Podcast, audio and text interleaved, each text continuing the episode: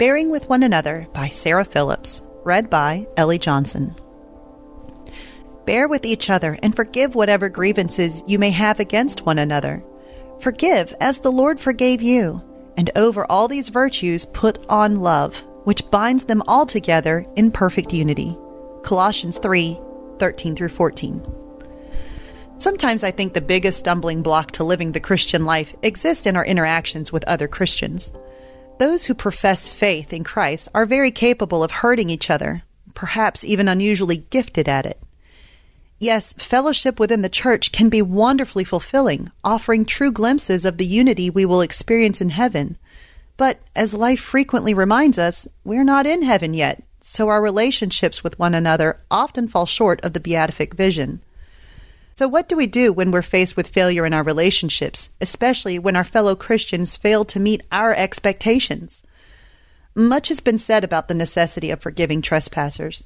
Scripture makes it clear we are to imitate Christ and show mercy to those who have wronged us, and counselors have written extensively on the personal freedom one finds in forgiving even the most terrible sins. But I think sometimes it's not the huge transgressions that challenge us most Sometimes it's the smaller infractions that wear on our souls. Perhaps you've observed imperfections in another that open personal wounds or rub you the wrong way or just plain annoy you. Perhaps there's someone in your life that consistently brings out your ugly side or whose presence simply symbolizes something you desire but have not achieved. This kind of pain is often absorbed interiorly. There's no public stand to take, no 12 step program designed to walk you through. Over time, we may find that we begin to keep count of this person's failings. We may catch ourselves gossiping about them or avoiding them in our daily lives. Each infraction is like a small stone that eventually builds a wall around the heart, a wall that stands not only between you and that person, but also between you and Christ. One of my favorite Christian heroes, St. Therese of Lisieux, faced such a situation in her community of cloistered Carmelite nuns. Behind the wall of her tranquil convent, relational strife simmered. Some nuns had maddeningly annoying habits that interfered with prayerful contemplation, whereas others displayed a variety of mundane vices like laziness or sloppiness. St. Therese had a personal dislike for a particular nun who often acted unhappy and critical. She sought ways to avoid this person in her daily tasks, until she realized she was failing to love one of God's children. Therese had personally experienced Christ's love with full knowledge of her invisible imperfections, so how could she justify failing to love this nun just because her faults were visible? As her heart changed, so did her actions.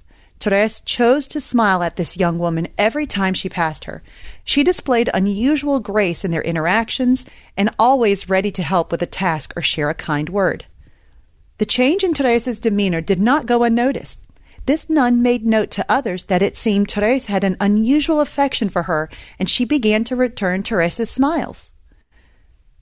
I realized I would do well to imitate Therese more often. I struggle with the small acts of charity, the little things that only God notices. Yet the decision to love in even the most seemingly insignificant ways transforms hearts. And while Therese's actions may not have brought on world peace, they brought Christ's peace to her world. Intersecting faith and life. While it's good to speak out against wrong, some situations call for a silent gesture of love and grace.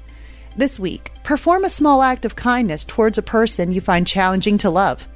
Remember that Christ knows all of our faults, yet his love never wavers.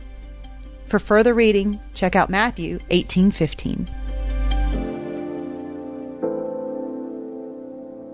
Hey listeners, thanks for joining us for the crosswalk.com devotional podcast.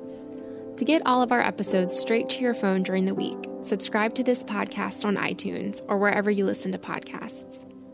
To find more devotional content like this, head over to crosswalk.com.